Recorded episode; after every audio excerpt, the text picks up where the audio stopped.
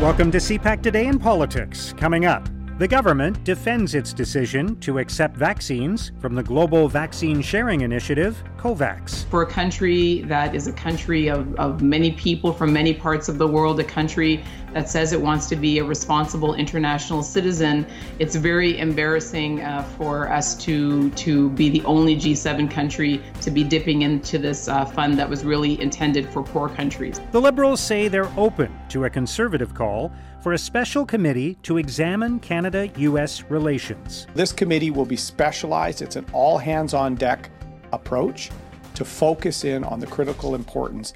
And literally, there's, there's almost every sector of our economy impacted by the U.S. relationship. And reports say both Liberal and Conservative governments were aware of allegations against former Chief of the Defense Staff, General Jonathan Vance. We're hearing that actually concerns were flagged to Harjit Sajjan, the Minister of National Defense's office in 2018. Um, but if there was anything worth acting upon, it seems like the Privy Council office, the Prime Minister's department, felt there wasn't. It's Friday, February the 5th. I'm Mark Sutcliffe. Let's get right to the top political stories this morning. I'm joined by HuffPost Canada's Ottawa Bureau Chief and the host of the follow up podcast, Althea Raj. Good morning, Althea. Good morning, Mark. So let's talk about vaccines. It's the end of another week where the opposition has been asking a lot of questions, and others as well, about Canada's procurement of vaccines, the fact that we're actually tapping into a vaccine sharing initiative called COVAX, which was meant in part to support third world countries, developing countries, in procuring vaccines. Uh, what do you think the sum total of, of this week's uh, uh, developments on the vaccine front means in terms of the government's handling of this issue? Well, it has not been a good week, Mark. Um, you're right in saying that COVAX is in part, well, it's primarily about ensuring a supply for countries who really actually can't afford to buy vaccines on their own. But part of the program is also the way it works essentially is that countries are supposed to also buy so that there is buy for themselves, that is, so that there is an even um, larger purchasing order, if you will, and so that they get a better price. The, the idea of bulk buying, I guess, for, for the world. Right. And the news this week that Canada basically has had to dip into um, its COVAX order, an order that um, to be fair to the government, they placed back in September saying we're going to spend $220 million to buy vaccines through COVAX, and we're also going to donate an additional $220 million. They're actually giving more money than that, but that there's, you know, half of it is for the rest of the world and half of it is for Canadians. But of course, if things were going well, um, if there were no delays with Pfizer, if there were no delays with Moderna, the government would probably not be dipping into that first shipment of COVAX vaccines. Um, a minimum of 1.9 million doses are expected to come before mid June. That number could actually be as high as 3 million doses, but it's the AstraZeneca vaccine, which is not yet approved, and it's a two dose vaccine. So you're looking at about 1 to 1.5 million Canadians possibly being vaccinated from that pool. Um, the other thing that we learned um, this week is that. Uh, the government has tried to get a vaccine candidate, so um, the company is behind the vaccines in the summer, last summer, to produce the vaccines in Canada, because obviously one of the big knocks against the government is, you know, if you look at the UK, for example, they don't need to dip into their COVAX supply because they have domestic production in that country right there, and they didn't have they did not have production prior to COVID-19 pandemic, but they've built it. So why couldn't the Canadian government build it? And uh, the answer from the procurement minister on Thursday was, well, we asked everybody and everybody said no. so things are not going well on uh, on the vaccine front. The the news that Canada is having to dip into COVAX, I think, is especially um, sad from a brand perspective for the government. A lot of progressives will agree with the NDP and the Greens. Um, its leader, Annamie Paul, on Thursday said, you know, just because um, you can do something doesn't mean that it is right. Um, I will say, asterisk, that uh, while it's accurate to say Canada is the only member of the G7 that is in that supply, it's slightly misleading because actually most of the members of the G7 chose not to purchase vaccines through COVAX at all. Mm. So the only other countries in the G7 are Japan um, and the UK, and the UK obviously doesn't need it, the COVAX supply. So right. um, France and Germany and Italy, um, they have donated to the to the, the world's poor, but they have not used COVAX to get their own supply. And in fact, France was criticized back in September for not joining the program because it was seen as a knock against the ability to, to bulk buy further. If those EU countries had done their purchasing order through COVAX, then possibly more countries would have been able to use the vaccine. So it's almost like, um, can I say damn? You're, you're, like you're damned if you do, you're damned if right. you don't. Yeah. Um, and so, so yeah, it's an interesting situation for sure. Yeah. And uh, just before we move on to other topics, just quickly, uh, what do you think the implications of all of this are? Obviously, if at a certain point a lot of vaccines come into the country and the rate of inoculation goes up dramatically, then then this will this period will be forgotten. But in the meantime, uh, we are still seeing seeing polls that show the Liberals. Uh, in reasonably good shape uh, in public opinion, but is this going to start damaging the government's reputation? It's interesting you mentioned the polls because there are two interesting polls this week, or uh, the CBC poll tracker, um, basically suggesting that the Liberals have a comfortable lead, but it may not be that comfortable. Except when you start looking at regional breakdowns, you see that actually the Liberals are far ahead of the Conservatives in Ontario. They're 20 points ahead in Atlantic Canada and seven points ahead of the Bloc Québécois in Quebec. And so they're actually in pretty safe majority territory of things we're holding. But then there's another poll from Campaign Research uh, that was published in the Toronto Star earlier this week that had 52% of Canadians blaming the federal government for the slowdown in vaccines. And I think you're right about a political cost. I mean, basically, the Prime Minister and Liberal cabinet ministers have continuously repeated that uh, two deadlines, basically, that they're going to get 6 million doses by the end of March. And this is based solely on what Pfizer and Moderna are telling the government. And we know Pfizer and Moderna have since changed their minds on uh, on you know what weeks that we're getting how many vaccines. So you know if, if they say finally in sometime in March actually we can't deliver the million plus doses a week that we need to to make that commitment, then the government will look like it has eggs on egg on its face. The other deadline that's probably easier to meet is that September deadline. The Prime Minister keeps repeating that any Canadian who wants a vaccine will be able to get one by the end of September. I think that's easier to meet because of the AstraZeneca vaccine that hasn't been approved yet and the Johnson and Johnson vaccine that hasn't been approved yet. We would have we have 80 million doses planned, with just Moderna and Pfizer. So adding those other vaccines in the mix, you have significantly more than enough right. to vaccine every, vaccinate everybody. But um, I, I, think it does mean that the possibility of a spring election mark is way less uh, likely than uh, you know we were talking about back in December and even early January. Hmm. Yeah, I suspect you're right about that. Uh, we'll see how things play out in the weeks ahead. Um, uh, but the Liberals may have less appetite for it than they might have done a month ago. All right, let's talk about Canada US relations, which are at, in an interesting juncture right now. There's a, obviously, as everyone knows, a new administration in the White House, but some of the initial steps that have been taken by Joe Biden have, have not uh, been helpful to Canada. Um, the Conservatives are calling for a special committee to examine Canada US relations. The Liberals are saying they're open to that.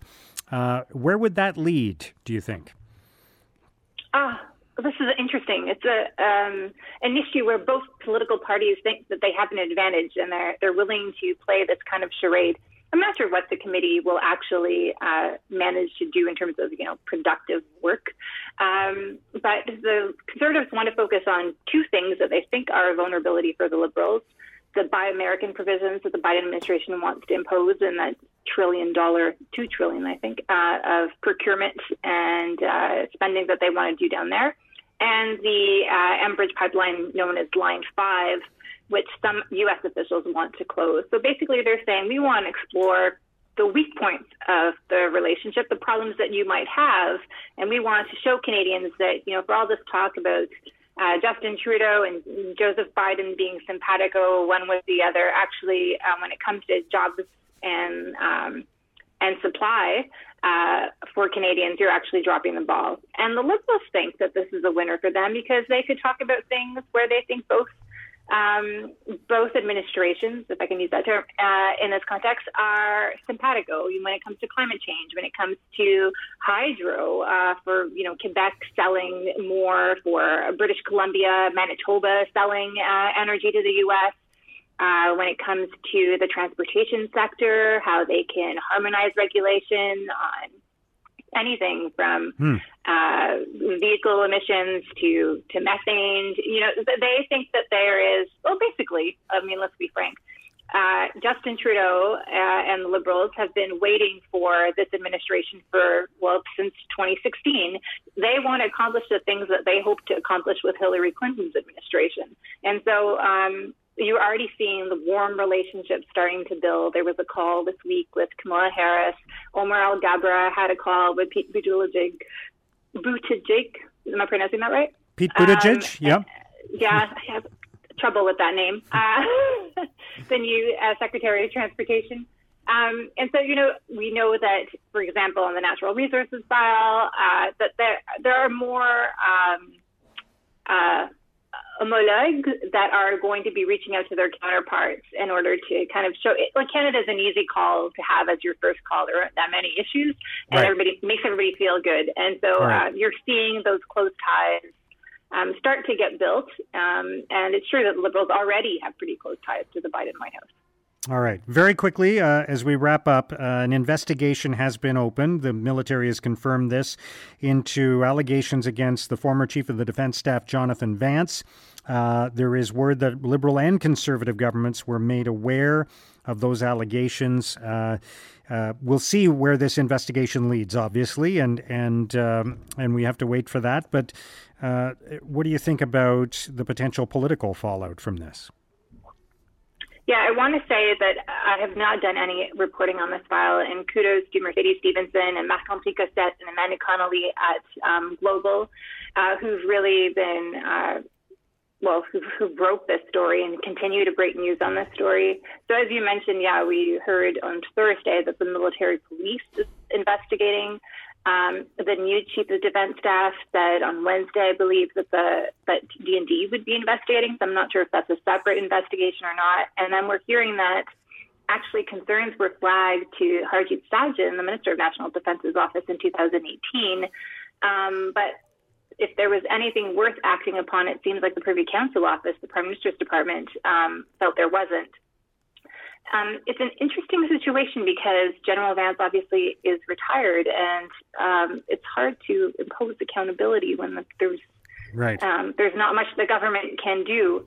But I think uh, you know, for a government that has said very clearly that it wants to support women, has I mean, General Vance himself has been like the public space of uh, so much of the military's efforts to recruit more women, to talk about the culture needing to change within the department and the Canadian forces. Um, and the Liberal government, Justin Trudeau personally, uh, imposing that zero tolerance uh, on any type of uh, inappropriate sexual behavior. So the there is going to be pressure for mm. the federal Liberals to do something. All right. Althea, thank you for sharing your thoughts on all of this with us today. Have a great weekend. Thank you very much. You too, Mark. That's Althea Raj, HuffPost Canada's Ottawa Bureau Chief. In recent weeks, Canadians have had their trust shaken in the government's plan on vaccines. Now, here's what political columnists and commentators are writing about today. In an editorial, the National Post argues vaccine failures will mean more COVID 19 deaths. The Post writes, the government's pandemic strategy has been littered with noble goals that have failed to stop the growing death count. They could be forgiven for missteps in the beginning when the whole world was scrambling to try to understand and contain this outbreak. But after almost a year, the Trudeau government must wear its failures. Lives are at stake, and continued incompetence is completely unforgivable. In the Globe and Mail, Lawrence Martin argues Joe Biden's challenge will be reversing anti Americanism in Canada. Martin writes Safe to say that never in the past century has America been viewed in such negative terms by Canadians as it is now. There is much to make up for. Under Donald Trump, Canada wasn't treated like a neighbor and friend, but more like any other hunk of geography. Prior to him, all was hardly rosy. Bilateral relations have been strained for much of the past 20 years. In the Toronto Star, Tony Burman considers Joe Biden's first foreign policy steps. Berman writes This week, Joe Biden gave his first speech on foreign policy as U.S. president, undoubtedly aware of how rocky the road ahead will be. Four years of Trump's rule in the U.S. not only undermined American democratic institutions, but also encouraged other authoritarian leaders worldwide. That is the world that Biden has inherited, and that is the mountain he will have to climb to restore his country's place of leadership on the global stage. Now, here's what's coming up on Canada's political agenda. The Prime Minister will provide an update on COVID 19 from Rideau Cottage. He will also make a virtual visit to the Youth Biolab in Winnipeg, followed by a virtual visit with students at Sutherland Secondary School in North Vancouver, BC, along with Education Minister Jonathan Wilkinson. He'll finish his day with a virtual visit to a business in Woodbridge, Ontario. Deputy Prime Minister Chrystia Freeland will host a call with provincial and territorial finance ministers. Conservative leader Erin O'Toole will speak at an Ontario Chamber of Commerce event. NDP leader Jagmeet Singh will make an announcement about the NDP's plan to take profits out of long term care. And Bloc Québécois leader Yves Francois Blanchet will hold a news conference in Ottawa. And that's CPAC Today in Politics for Friday, February the 5th. Tune into Primetime Politics Weekend on CPAC for coverage of all the week's events. Our podcast returns Monday morning. Have a great weekend.